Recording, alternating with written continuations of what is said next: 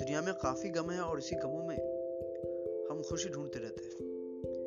इतना तो भूल जाते हैं कि ये गम कभी खत्म नहीं होते। हमें खुशियों से सौदे करने पड़ते हैं अपने गमों को भुलाने के लिए। आप खुश हो या ना हो, सामने वाला आपको गम देखकर काफ़ी खुश हो जाता है।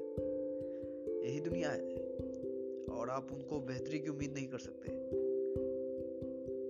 ऐसी बनाई गई है कि आप अपने में खुश रहना सीख गए तो आप कामयाब हैं। नहीं है तो फिर आपका कोई उपाय नहीं। मैं हूँ यासिर हयात और मैं पहली बार इस मंच में आया। उम्मीद करता हूँ कि आपको मेरी बातें सही लगेंगी। सही नहीं भी लगी तो कुछ